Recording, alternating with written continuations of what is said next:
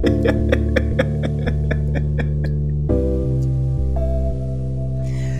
do you come up with this shit? There it is. 9 minutes later. A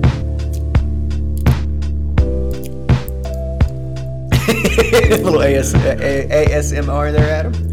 I know that's you. I can't see it on the screen, but I know it's you. Oh, you can hear it? Yeah, I could hear it, but I couldn't see the waveform. I'm used to Discord. Question. Was that one actually slow, or did you design that one to be that way? Because that sounds like a very Adam-esque thing to do. No, it's fucking Zencaster slowed it down again. That is so weird. You should email them, honestly, and be like, what? Why? Just what is it doing? So I think if I use a wave, which everyone would use, mm-hmm. that it slows it down. And if I use an MP3, it doesn't slow it down. Well, while wave is definitely the better format, I bet more people use MP3 because they're familiar with it. It's condensed. Yeah.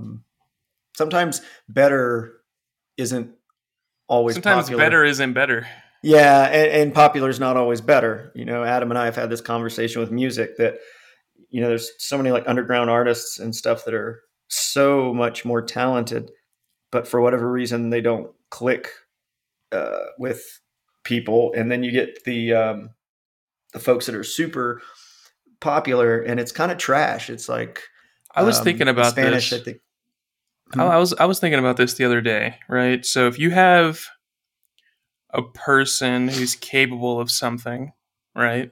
And they're really good at it, but their work ethic is ass and the way that they do their job is ass or whatever. Like we met the guy who like can do their job and won't, like they're just an asshole. Then it doesn't do much good. And I think that's kind of the case with like music too. Like someone can be talented and just be really bad at like actually making music and sure marketing themselves and doing the things that it takes to, you know, be famous. Yeah.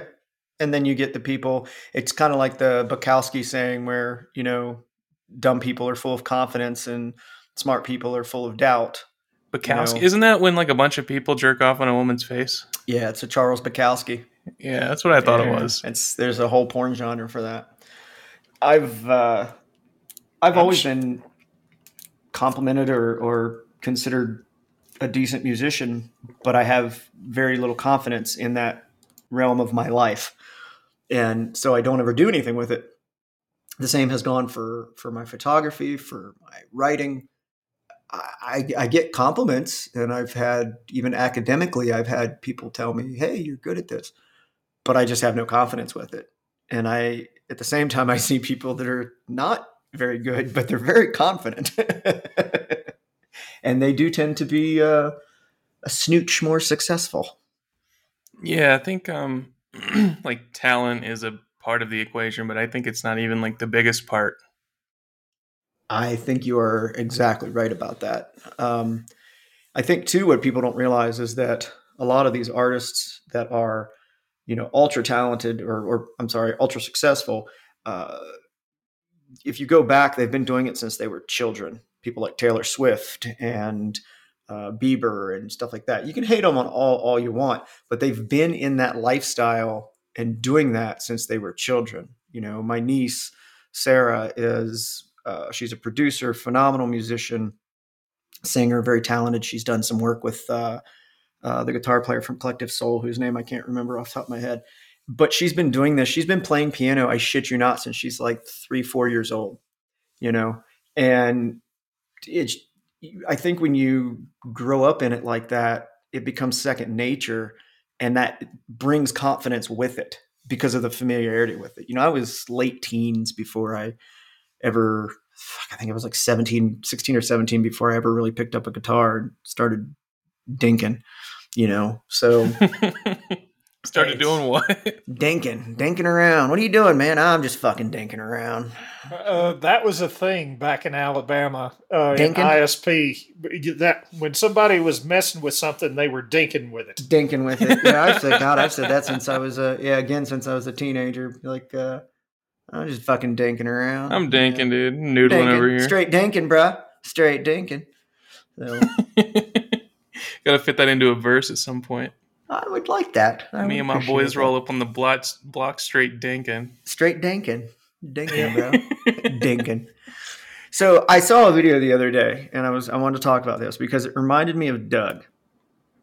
It reminded me of Doug, and then it really kind of exploded into a thought process that went way deeper than most of my thoughts of Doug do. Usually I'm thinking about Doug, and then I nut, and then I don't think about him anymore. So yeah, this totally isn't disturbing at all. Hi, Doug. Ever since I've known Doug, probably about 12 years now, 10, 12 years, something like that. And I've always kind of given Doug a hard time because since I've known him, he's never been one much for dating, right? And when I was married, especially, I had that married guy syndrome, and women have this too, where we think everyone should be in a relationship. You know? That's a kids thing too. Women do that with kids. Like, why don't you have kids yet? I like to have all my money, lady. Go away. I like money and freedom. And so I've always given him a hard time about it, right? And Doug is Doug, and he's just like, fuck you, Dan. I don't care what you think. And I'm like, cool. But I saw a video the other day, and this guy says, I have been single for so long, and I have created such a good relationship with myself that if a woman is going to come into my life and make me change that focus, she's going to have to be special. Like, this chick's going to have to be special. And in Doug language, I thought to myself, this bitch is going to have to roll up with a really pretty bow tied on her unicorn horn, Bingo. And the reason that this was interesting to me is that it really made something click for me too. And you hear this all the time, but I guess for some reason, all of this kind of came together for me. And that is if you are not happy with yourself, because the last few women that I have dated or been interested in at all, I go in head first and I'm honest and I'm straightforward. And I just, I want to be in a relationship. I'm a sucker. All of these women that I have been fucking around with over the last couple of years, they've just not wanted to be alone anymore. And because of that, they're disingenuous and they're phony and they're using me to distract themselves from boredom while they look for other people, etc. And it made me realize that if that's what you're doing, you're never going to be happy because you're just not. You're trying so hard to alleviate loneliness and boredom that you're not really paying attention to what you want in a relationship. So I think Doug actually has been doing it right for many years. Does Doug get lonely and sad? Of course he does. He's a human fucking being. But that doesn't make him go out, and he's smart enough that doesn't make him go out and just like find someone to not be lonely anymore, because then Doug would be miserable. Oh, yeah. And miserable sucks so much more than lonely. But all of this came together for me, like this guy's video, and it immediately made me think of Doug. And I was like, fuck, Doug's been right this whole time. In that, yeah, I'm lonely, Dan. I get sad, and sometimes I want to be in a relationship. But that if I go out and he said, we had this conversation. He said, if I go out and I just find somebody, I'm going to wind up with somebody like my ex. I'm like, oh. So, and I get that.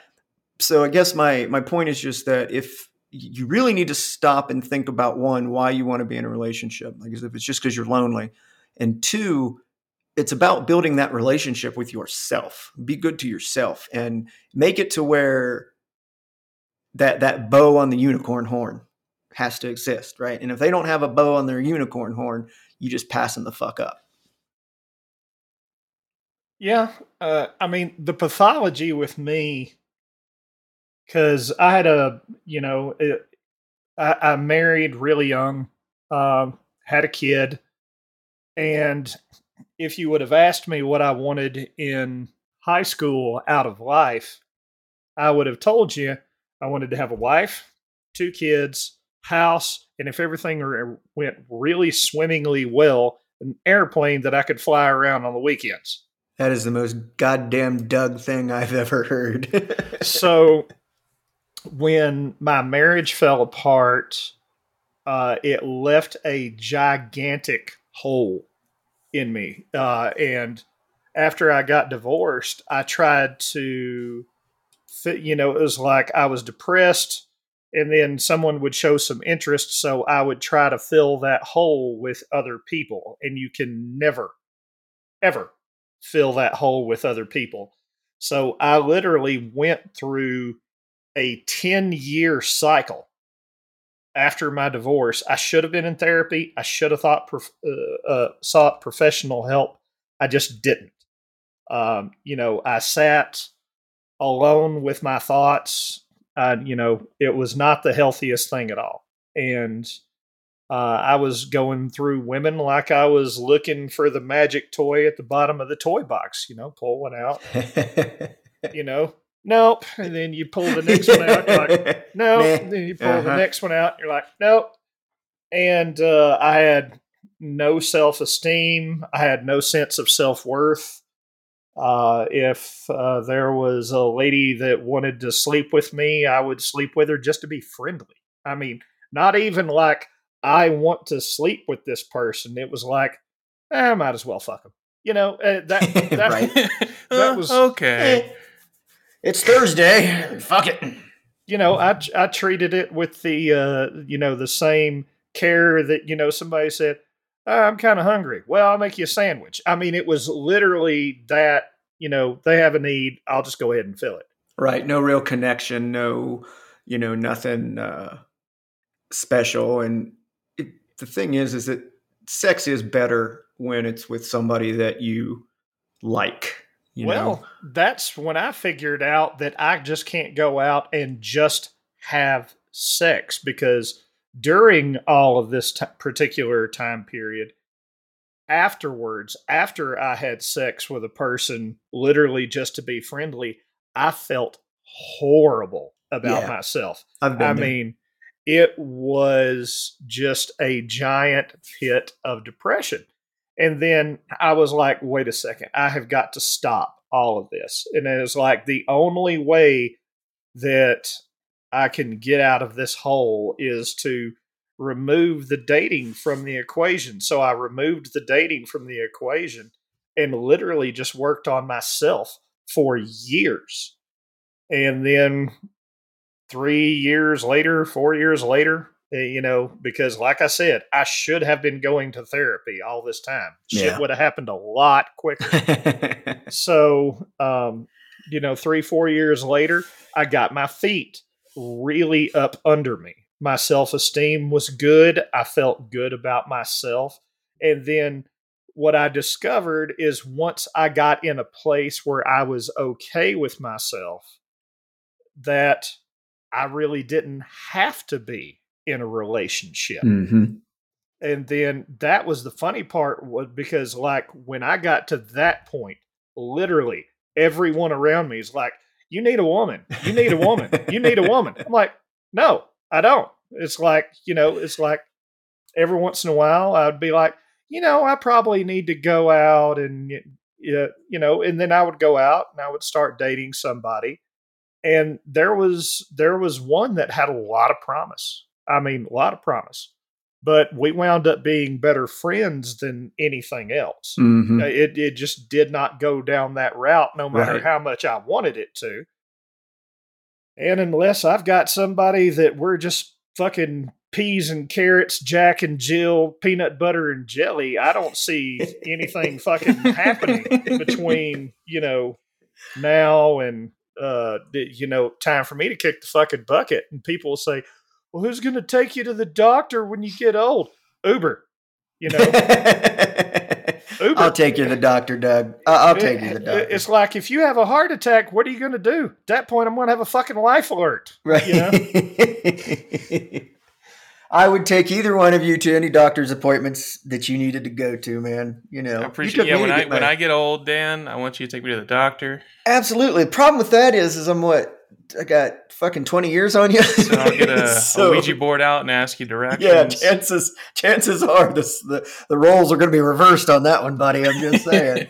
So, no, I don't get. If you marry someone, they'll be about the same age. And then they'll be in just as shitty health as you. And then And I think that's the fear, is that as you get older, you don't want to be alone. But look, I chose not to have kids. There's nobody that's going to take care of me as far as like that kind of stuff goes. I've made my peace with that, you know? But you're right. I had a little old couple that lived next to me when I first moved in here. They had been here like 10 years. He was in his 90s, mid 90s. Guy got around fucking better than I am right now. And she was in her 80s, I think. He used to tell me all the time. He'd say, yeah, I robbed the cradle back in, you know, like 1876 when they were fucking, when they met on the stagecoach. But they were a great little couple. Met on the Mayflower. Exactly. And it was cute because they would, when they'd go anywhere, he would have to back their car in and out of the garage, and then she would drive. Like, she couldn't get in and out of the garage, but he couldn't drive, you know, and it was cute to watch. It really was. And you look at that and you think, yeah, I understand, you know, why people want to be in a relationship. But I think you'd like to go back to Doug, is that the thing is, though, Doug, is that you've been in a good relationship with yourself, meaning, like you said, you got through your shit, you worked on yourself, you figured your stuff out. And now that you're there, it's going to take someone very special to make you break up with yourself and kind of, you know, put that energy and time into them. And after all the years of me giving you shit that I have to apologize and tell you that you are right.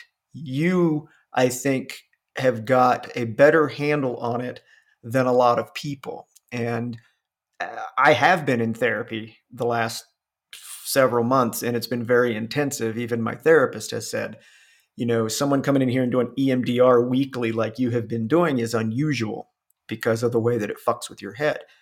And I assure you, it has been fucking with my head. I call it churning dirt, because that's what it feels like. It's like we're looking for dead bodies and we are finding them. And the changes that I am noticing have been paradigm shifting, and it's fucking incredible. But it is one of the reasons that my head has gone to where it is, because I have been that guy in the toy box, but I've been one of the toys, and it happens to me a lot, right? And you guys know I'm very, what's the common denominator type person. Like, all of these people have one thing in common, and it's been me the entire time. And it's because I've been putting myself out there, not wanting to be lonely.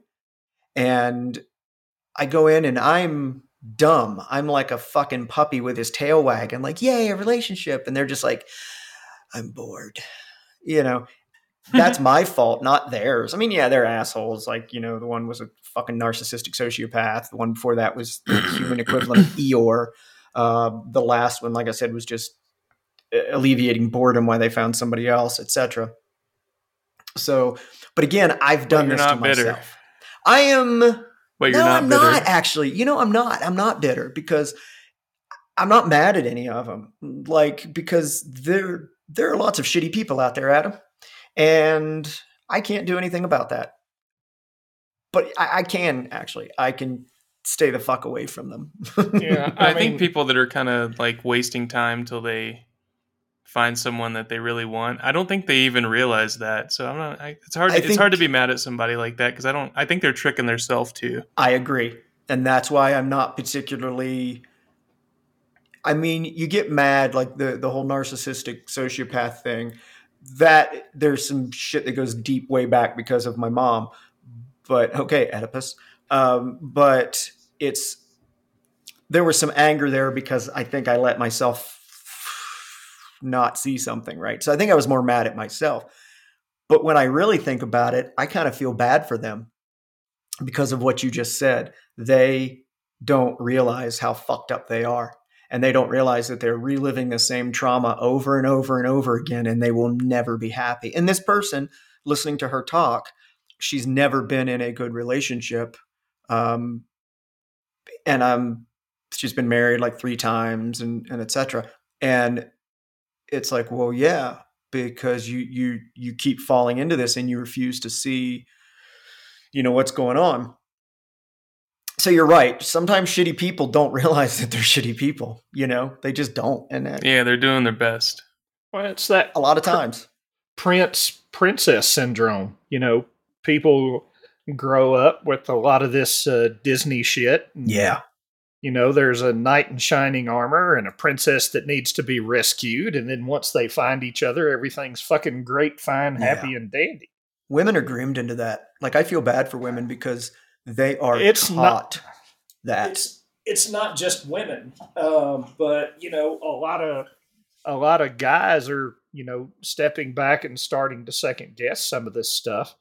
But that's why you hear me often talk about Venn diagrams, because, you know, I want someone, you know, I don't want to fuck myself, but, you know, as far as like mentally, I want someone that is that in that same, okay, I am totally cool with myself. I have my own good relationship with myself. I have my own life. I have my own things to do.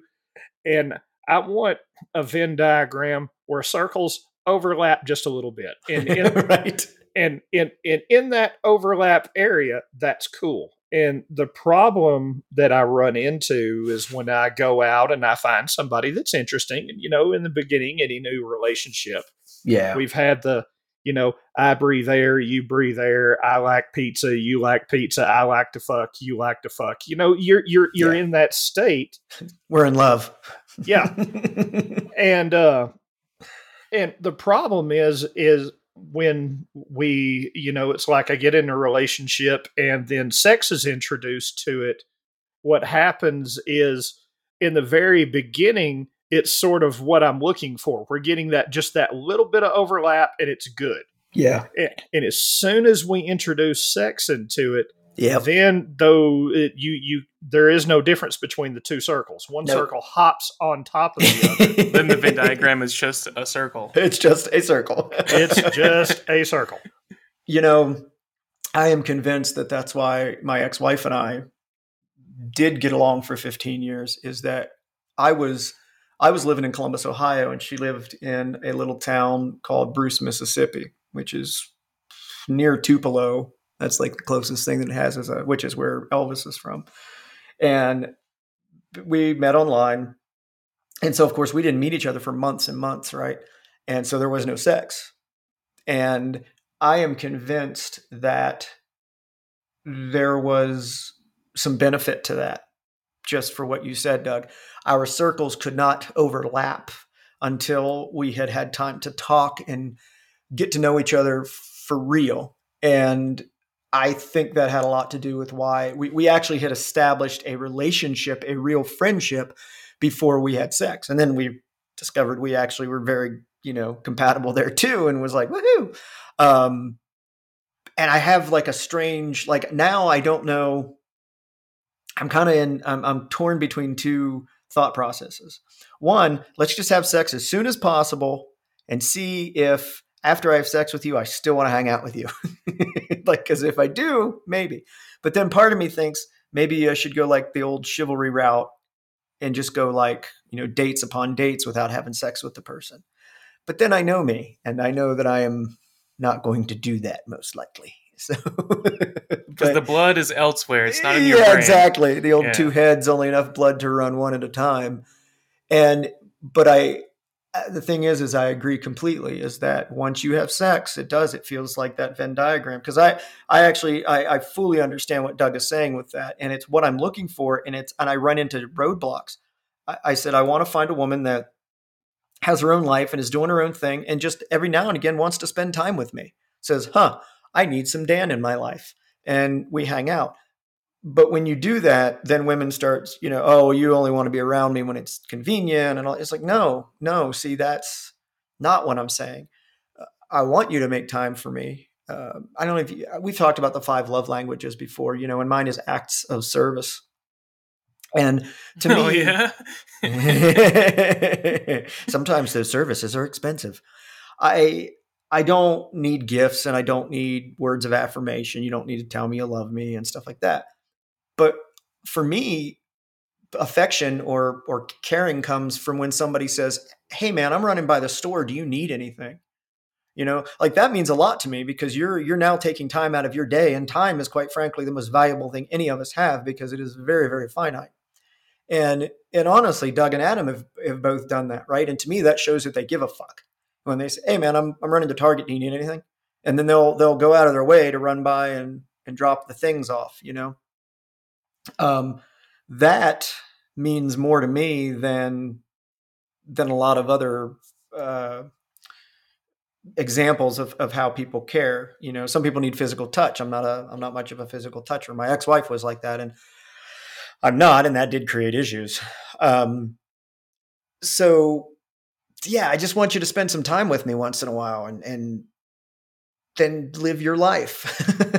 That's kind of all I need from somebody, but that's hard to find because women seem to want an all or nothing, and not all women, you know, understand that when we say men and we say women, we're not stupid. We realize that we don't know what every man and woman is on the planet is thinking. God, what a fucking nightmare that would be. We are generalizing. End it all right here. Right, exactly. Like, nope. Or, ew, that's gross. It's generalizations, you know. But yeah, like I said, it was just funny because I saw the video and then I kind of giggled and I was like, ha, Doug. And then that turned into sort of an epiphany moment of, oh, wow, Doug's kind of had this fucking right for a long time, actually. The hardest part about dating women for me is like trying to figure out how to extract the carbon sample and get enough of it that it's actually like testable. Well, you got to cut them in half and count the rings. Yeah. Oh, I thought you could use... Okay, my bad. Hang on. Write that down. For those of you that got lost there, carbon dating. Get it? Carbon dating them to... Never mind, guys. That's... Yeah. We're sorry. We apologize. We apologize for Adam's behavior. That joke needs a cast and two crutches. It was fucking lame. It's limping. Speaking of limping, for those of you that have been keeping up with my saga... since February of this year, you know, I got the vasectomy because I thought it was the right fucking thing to do. I had been talking about getting a vasectomy even when I was married. My ex-wife was always having to fuck around with implants and the estrogen and all that fucked up stuff, you know, and I hated it. I thought I could get a vasectomy and be done with it. And then she had some issues that caused she wound up getting surgery and having her fucking uterus removed and all that stuff, you know. So that kind of wasn't necessary anymore for me to do it. But you know, a couple years after our divorce, or a year after our divorce, I was like, you know, I'm dating and whatnot, and the responsible thing to do at 45 when you don't want kids is get a vasectomy. I got a vasectomy, and first few days was fine, and then all hell fucking broke loose. Now, what I haven't told a lot of people is that during the vasectomy, when he did the right side, I had an excruciating pain shoot up through my abdomen and up into my chest. And the guy, he's like, "Oh, did you feel that?" "No, doc, I just felt like doing a little boogie on the table. You know, I felt like dancing." Been having trouble ever since, right? A lot of pain, a lot of complications, and sort of feeling emasculated because I can't pick things up off the floor. I couldn't even clean my Jeep out the other day. I was trying to clean stuff and just twisted and turned and was like, "Oh God." So it got really bad a couple of weeks ago. I think I may have mentioned on the last podcast. I think it was in between. Anyway, went to urgent care because I was worried about maybe like appendicitis, like maybe I was, you know, a red herring kind of thing. And, so I go and they're like, "Dan, I think you have what's known as an inguinal hernia." I-N-G-U-I-N-A-L. Not penguin. Not a penguin hernia. My penguin is fine. For those who are wondering. But your guinal is But my guinal, out. Yeah. My guinal, on the other hand, is fucked up. So in a nutshell, my intestines have burst through the abdominal wall on the right side, and they're encroaching into my scrotum. They're actually pushing down into my scrotum. No, it's fine. It's not funny. It's not. But as a man, you have two options when you hear that. You can either scream in abject horror, or you can laugh. And we've known each other long enough, you can laugh. But if you laugh, I feel like it might irritate the nut. It actually does a little bit, yes. So, but I like to laugh, you know, landing the punchline is life. The right side is trashed. The intestines have come through the wall and are in the scrotum. The left side is starting to come through. These are hereditary. They're genetic. It's part of the inguinal channel not closing as a infant men. That's where our testicles drop down, as you know, when we're babies. And in some people, they just don't close right. I'm pretty sure my dad had the exact same thing. I remember he did have hernia surgery like 20, 30 years ago, and I'm pretty sure it was the same thing. But yeah, so my intestines have basically fallen out of my abdomen and are trying to take over my scrotum, trying to gentrify my scrotum, apparently. Perfect. Right? Trying to make a nice little Lower East Side neighborhood. It's going to be a fucking Starbucks inside your nuts. Can I get a whipped nuttuccino? Please don't whip my nuts. So yeah, I've had sonograms. I've had the whole nine yards. You know, I'm relieved that I finally know what it is. I'm still in a lot of fucking pain. I'm irritable all the time. I don't feel. Yeah, but now you're in pain. But yeah, right. Yeah, but now I'm in pain on top of it. Anyone who knows me will get that joke. And I'm waiting on surgery. So it's, just figured I'd bring some closure to those, because I've gotten messages and people like, you know, I hope they bring some closure to your abdomen. Yeah, it literally, ba-dum-thumps, you know, little mesh, a little stitching, a little laparoscopic, it'll be fine. I ran into a doctor when I was at the hospital at the surgeon. The guy could tell I was confused because they're always doing, it's kind of like, you know, on the highway where they're always doing construction. Every time I go to a hospital, they're doing construction and they got the plywood walls up and the plastic. And I'm like, I don't know where I am anyway. And this guy, even with my mask on, could see my confusion. He says, first time here? I said, yeah. He said, oh, man, follow me. Come on, where are you going? I told him. And he's like, oh, what's going on? And I told him the story. And he's like, oh, man. He's like, hernia surgery for inguinal? Oh, man, easy peasy, man. Nothing to worry about, you know? I'm like, easy peasy. So he's like, yeah, if you could do the vasectomy, you can do this, you know, et cetera, et cetera. And, but people listened to the podcast and hit me up. And one guy was like, man, I was going to get a vasectomy. He said, and you've kind of like fucking petrified me. I do want to say that the entire time I've said, hey, don't let my experience keep you from getting one. If you think it's the right thing for you to do, get a good doctor. I'm not thrilled with my urologist. They kept telling me I was fine. And I feel like a hernia, especially when I felt that pain on the table. He should have been aware of that. I would say if you have hernias that run in your family, go get a sonogram, spend the money and get a sonogram before you go get cut. Because when they're in there messing around with the vas deferens and all that, the way that it all runs, you know, he probably tore my abdominal wall when he was in there. It's not his fault. I'm not mad. I'm not looking to sue anybody or anything stupid like that. It's just you're in there dinking around. And did you like that? And they're fucking dinking. And they're fucking dinking around with my fucking male no-no parts. And he probably exacerbated something. This was going to happen most likely one way or the other. And he did what to your male no-no parts? He exacerbated them. Yeah, he did. And for the record, you know, there's a lot of people that do the shit in the reverse order that you did, or get them done at the same time. Yep. I work with a guy who said, yeah. Wait, what? When they go in to do the abdominal surgery, to put the mesh in and all that, while they're in there, because of location and whatnot, they will actually just do the vasectomy as well. They're like, hey, while you're in there, can you this? Yeah, we work with a guy who had that done. So I'll tell you that's awesome. Later.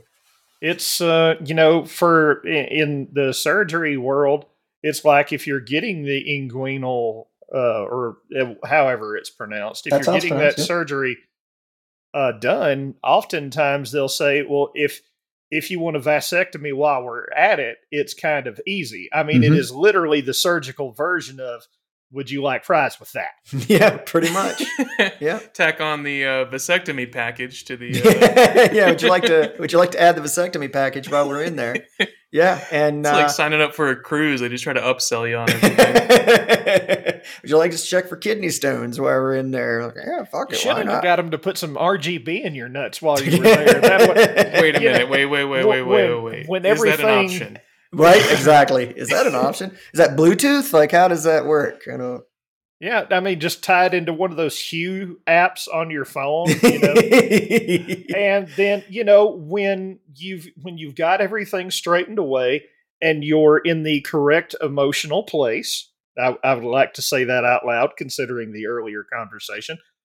When you're in the correct emotional place, you could give one of the ladies that, you know, is helping you out a little disco show while she's down there. Or that could be your, like, 10-second, like, alert. Just have it like a red light, yellow light, green light. Yeah. I'm just thinking it brings a whole new meaning to blue balls. Oh, God.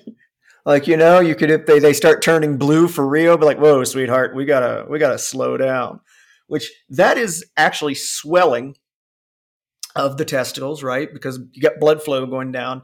And I have had blue balls since all of this transpired. And I will tell you that I have always suffered from horrible blue balls when I get them. But when your intestines are also encroaching into your fucking scrotum, it's just that much worse. So it's like, sweetheart, you're going to have to do something here because I can't keep fucking around. One of the women that I was dating, she used to like reach over and try to grab me and shit while we were driving. And there was one night I seriously thought I was going to fucking put an elbow in her face. And I'm not a violent man. I'm not trying to, you know, domestic violence is terrible, et cetera, et cetera. But when I have told you 6 fucking times, don't touch my testicle on that side, and you do it anyway, I start to get a little knee jerk violent. So start to get a little testy. I can't boo you on that one. Cause that was good. God. No, that was good. That was legitimately good. So yeah, but it's like, you know, it's a dad joke. It was perfectly Adam. Perfectly Adam. I'm 1 for 27 podcast, now. That should be your new podcast, Perfectly Adam. But you know, it's and she, I'd like to say she didn't understand, but when somebody tells you don't touch me fucking a dozen times. But that's how sore and painful I have been, is just putting your hand on my crotch while we're driving, which is not something that bothers me when I'm not, you know, physically in horrible fucking pain. But that's where I've been these days. I mean, it's just for the guys, it's like somebody has been stepping on my right testicle for the last almost year. And people say, well, why didn't you? That's my bad. I was just playing, man. Well, and you got big feet, buddy, but somehow you managed to just hit the one. People say, well, why have you waited so long? It's a combination of things, right? I kept calling the urologist and they kept saying, no, just wait, take the oxy, fucking ice and ibuprofen. That's my joke now, is because every time I'd call them, they're like, oh, ice and ibuprofen. Bruh, I should not have to live the rest of my life eating kidney crushing amounts of fucking ibuprofen and freezing my right nut on the daily. Just should not have to live like this. This is not right. I even considered having my right testicle removed at one point. I was looking into the surgery and what it entails because the fucking pain was just insane. Now I know it really wasn't the testicle, it was above it. But of course, when you have swelling and all that, because guys, I think guys think that we've got these nuts in there and that there's just all this room and space. Like, you know, look at all this room for activities in here. And it's not like that.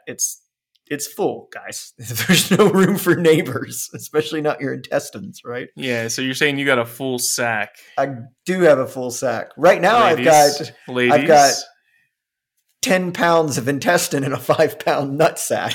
Yeah. But, you know, it is basically where we're going with it. So, again, like I said, for anybody that's been listening and been, because like I said, I do know there are a couple of guys that have listened to the podcast and have discussed it with me. Just, you know, use your best judgment. And if hernias have run in your family, if you've ever had any abdominal pain that you couldn't explain, if it wasn't cramps or, you know, because you ate something weird, you know, but if it felt like that, like you got kicked in the nuts and it's kind of chronic, don't fuck around. If you still think you want to get a vasectomy, get one, but get the sonogram. Save the money. Because I assure you there's no amount of money that I wouldn't pay right now to get this fixed. Well, get your nuts checked into, and then get that fucking combo spinning rims RGB. I'm pretty sure that's exactly what my surgeon called it too. Actually. Yeah, the pimp my nuts package. Combo spinning ribs. Brother, I've been pimping my nuts out for about 30 years. I'm just saying, or trying to anyway. Hey, ladies. I'm like, yeah, I know, but still, seriously, come here, hold still. Yeah, so that's been my life for the last 8-9 fucking months. I do not recommend it. It's kind of fucking terrible, but getting there. Of course, wait until the end of the fucking year, holidays and all that. So yeah, it's nuts. You've made that joke so many times. And I still laugh at it. But I think at this point I'm laughing at it because it's fucking awful. So Adam, because it's nuts, because it's testicles. Beyond the fact that that you've got your own YouTube channel now, which it's kind of interesting because it's kind of like a podcast for people with ADD because he plays video games and then just talks about a subject. Unrelated subject. Right, because he can't focus and fucking talk at the same time. But I get that. It's interesting and I like it. And I think it's a neat, I'm sure you didn't come up with the concept, but it's, I think you do it well. And I think you should keep doing it. But it's interesting because you're focused on something while the person's talking. And again, for people with ADD, that's quite necessary. But you're also doing some stuff. You're doing some writing and stuff, aren't you? Doing some Seth Rogen-ish type stuff. Oh, yes. Yeah, me and my buddies are writing a sketch comedy show called Special Delivery. And, yeah, we're getting there. We got all our scripts done for the first season, and we got to tighten everything up now and figure out, the unfun stuff like scheduling and filming and shit like that. So that's what I was going to ask. Is it going to be... obviously it's going to be online, but is it going to be YouTube? How are you doing it? Yeah, they were talking about doing like a YouTube series. I didn't really come up with the concept. They just wanted me to help write and stuff. So, I'm writing and kind of giving everyone notes on their writing and just helping like make the scenes good. And then I think they're going to take most of the filming into their own hands. Mm-hmm. It's like 5 or 6 of us. So, yeah, little kids in the hall. Just depending on how logistics. Yeah, exactly. Or whitest kids. Yeah. But yeah, it's just logistics. Like I can't really. They were like, "Do you want to help film it?" And I was like, "Well, I mean, we're like 1,500 miles away, and I don't think I have a telephoto lens that'll reach that far." So. No, but it might be fun for you to do. You could incorporate that, right? And in the sense of being remote. Not being there, you could still come up with skits where, you could play bit parts and things like that and just edit it in, Oh, yeah, like little in-between bumpers or something like that. Yeah, exactly. Just do dumb shit like that or, be a news anchor in the background or a guy in the background or just, some shit like that. So I think there's definitely ways of doing it. I've been playing around with editing. I bought a drone and I bought a second GoPro, and when we take the Jeeps out, I film a lot, and it's cool because I'm with folks that appreciate it. Like they think it's cool. And when I go, man, what would be neat if we do that? They're like, yeah. Put the rig here. And, I'll stick the rig on other people's Jeeps and shit. But anyway, as I edit, I'm starting to understand how it works and what people are doing. So, yeah, I definitely think that you could kind of insert yourself into some skits, sort of like a Pete Davidson type thing, where they just they give him a minute just to pacify him, Yeah, I think I'm going to help edit because I really love editing and no one else in the team really likes to do it. So, yeah, it's fun and it's an art form and it's if you're good at it and, like right now what I'm trying to work on is doing dual camera angles where you're bouncing like a scene is running from start to finish, but it's bouncing in between cameras. Yeah, and on the same subject, and it's actually not that easy. Even in Premiere, they're like, "Oh, here's what you do." 47 steps later, you're like, "God bless." Yeah, that's what the slapstick shit is for.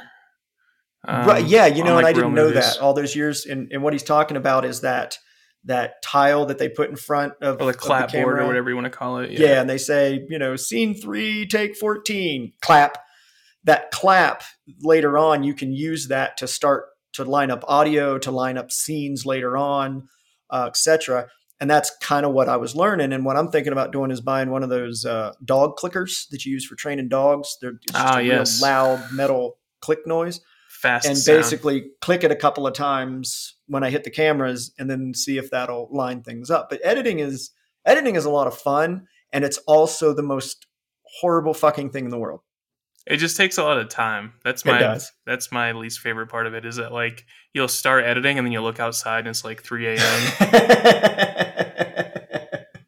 Hey, Dan. Well, you know, I mean, the lowest tech way that you could conceivably do that and make it right, because the whole thing with I don't know what the damn doohickey is called, but when they close the thing, it's like when they're lining up that audio and that video, it's they're lining up that motion with the audio. So as opposed to a clicker, you could just fucking clap just once. Well, yeah. The reason I wanted to use a clicker is because typically I've got one of the cameras on the side of my Jeep, so I want something really loud and that will punch through. And the way that like Premiere works is a little bit different. You're right about how they line stuff up. The way that Premiere works is that it just takes that click and lines it up, and then it shifts everything around to match that. But you're right. I mean, a clap in certain scenarios, a clap would absolutely work. Yeah. Just a loud percussive sound. That's all you really need. Yeah. Yep. Anything that peaks that the program can go in and say, yep, this matches right here verbatim. I did it with, so I did a recording. I sing, and I did a recording of Stone Temple Pilots. The hell's the name of that song? I don't remember. But anyway, I wanted to record Interstate Love Song. Interstate Love Song. Yeah. And I wanted to do a video of it. So I put my GoPro up and I recorded it into the, you know, I sang the song to a track, and I was like, oh fuck, how am I going to sync this? You know? Well, I realized that since the audio was on the GoPro, I throw them both into Premiere. I throw the audio track that I created, and then I throw the GoPro track in, and it basically just found the singing and matched it up. And when you watch the video, you can't tell that I'm not, you know, that it's not all somehow linked together. It's really neat, man. Technology has, I mean, that's the kind of thing that 20, 30 years ago would have taken a camera crew and, you know, a fucking team of people to just do a recording of me singing a song that wasn't, you know, live. Because when I do these recordings, I call them live recordings because they are, meaning that I just do one take into, I think, what was I using? Audition? No, I wasn't using Audition. Reaper. I was using Reaper. But since I started playing with Premiere, oh no, you're right. I did use Audition. I'm sorry. I did. Dude, Audition's nice because you can have a project. We're kind of nerding out, probably losing a lot of people. But fuck it. A little bit. You can like take a project and have like your vocals and then the backing track, and then you can export it directly to Premiere as stems, and then it'll bring them in already lined up into Premiere. It's fucking slick. Yep. Adobe really. I know people hated the model that they went to with the subscription. Well, before that, everyone was just stealing it. So they really were. And the thing is, if you look at what it cost versus what you're paying for the subscription, really all they're doing. So they realized that people upgraded like every 3 years or some shit like that, right? And the way that they came out, they dropped new versions and new features. So what they did is they broke that up. They said, okay, we charge $600 for it over 3 years. It comes out to this much a month. And that's what they're doing. You're basically just kind of buying it, you know, on payments. But what's really cool about it, what people I think fail to realize is like I use Lightroom a lot. And when they drop a new feature or a new button or a new slider, I just get it. I don't have to buy a new thing to get the new features. It just is, you know, it's Lightroom 2020, Lightroom 2021, et cetera, and Photoshop and Auditions and Premiere and all that. So I pay for the creative suite. And look, I'm not going to do anything with it as far as somebody mentioned something about my videos the other day and they're like, man, you should find a way to make money with this. And I was like, oh, no. That's the exact opposite of what I want to do. I tried doing that with photography. I tried doing that with music, and it ruined both of them for me.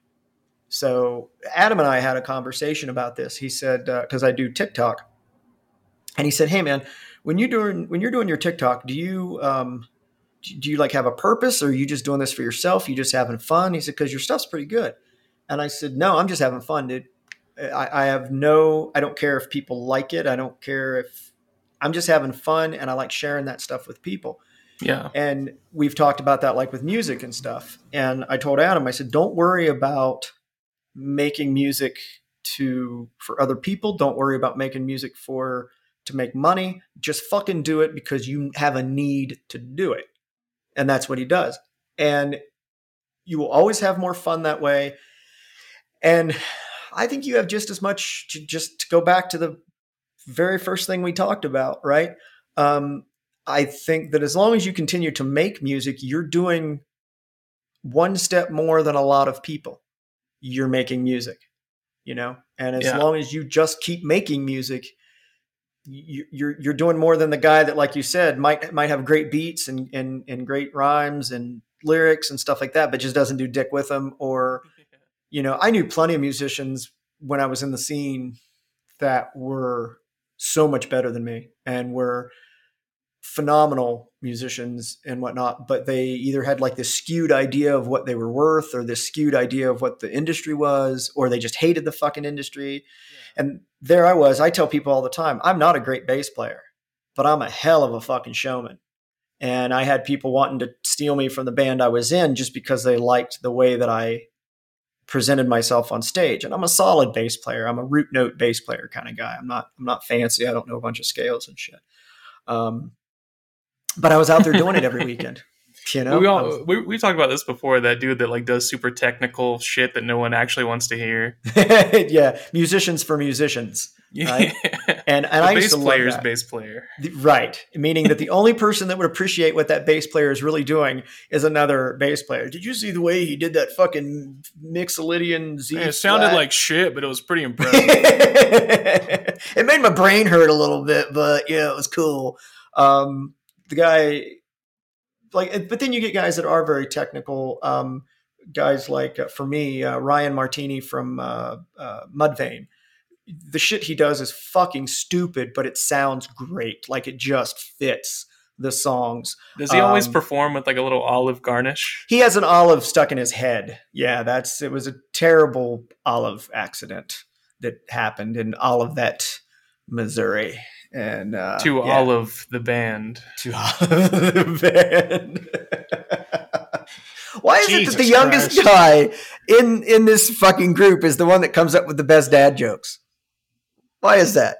Well, we're all even, right? Because none of us are dads. Well, Doug is. Yeah, that's right.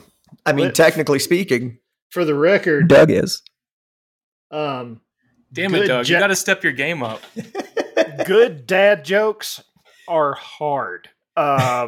So, you know, 97% of dad jokes that are thrown out there, just like the one that you just did, regardless of whether you can see me or not, my immediate reaction is to hang my head. Perfect. And, you know, because while you guys are sitting there talking about music and movie production and all of that shit, see, I'm not creative on that side. Comedy is my thing.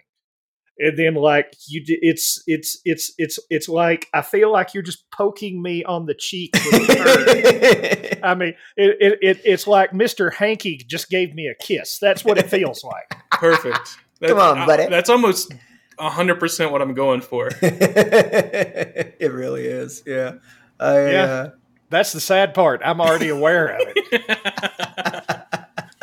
it. I'll let you know. It's funny. I was. I like to laugh, and I love landing the joke, you know, and sometimes God knows that I go there when I should be being serious instead. And I was looking through pictures of myself, And I thought, my God, man, for a dude who loves to laugh as much as I do, I don't smile very often in pictures. Even with fixing my teeth, I still don't smile that much. And when it's funny because even with the fixed teeth now, or teeth getting fixed, I guess, when I smile, I still look at myself and I feel like a fucking psychopath. Like I look at my pictures and I'm like, I'm smiling. And it kind of freaks me the fuck out a little bit. So, well, I don't like smiling either. Here we are doing a podcast, which is audio only. And I really do not like the sound of my own voice because it sounds wrong. And, you know, there's scientific reasons behind that. Yeah. But I've had people, and it's mainly ladies who like a Southern accent tell me that my voice is sexy, and it's like I just can't hear it. It's like, you know, I don't hear me and go, yeah, that's fucking Burl Ives right there. You know, it's not Burl Ives. What the fuck? Well, I have no idea what the. I'm googling. Barry White, Burl Ives, somebody. Because it's like, you know, when I think somebody has a voice that I would like to have, it's like Orson Welles, nice deep baritone, you know, kind of voice. Because, you know, it sounds very masculine, and I like the way it sounds. I wish I sounded like that. Oh, I hate my voice. I hate everything about my voice. I feel like at any moment I'm just going to have a Tourette's like tick and go, actually. So, I'm kind of the same way. I also hate Dan's voice. Yeah. So, you know, that's it's like 66.6% of the people on this podcast hate me. Repeating, of course. Repeating. .66666.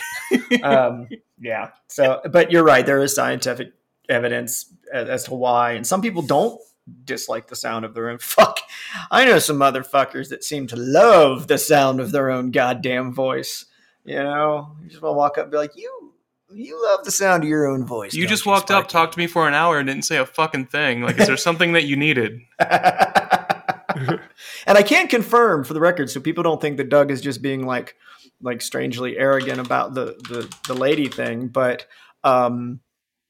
I actually know of someone, she's probably in her late 20s, if I'm correct. And she hit me up and was telling me that she's like, Doug's voice is fucking sexy, which of course I find amusing because it's Doug and I don't find Doug sexy. I'm sorry, Doug. It's just time that you know that. Damn. Works for me. Well, you know. I mean, it's the whole penis thing, right? Yeah, we've had this conversation more than once that, you know, Doug and I would be a great couple if we could just both get past the penis thing.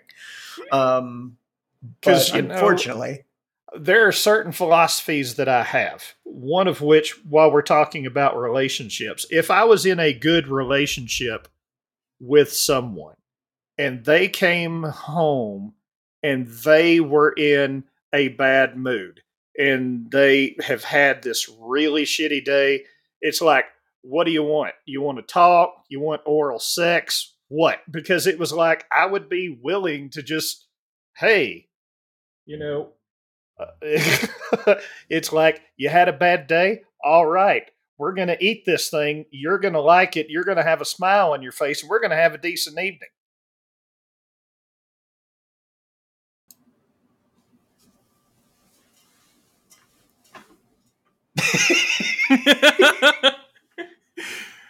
We didn't have it.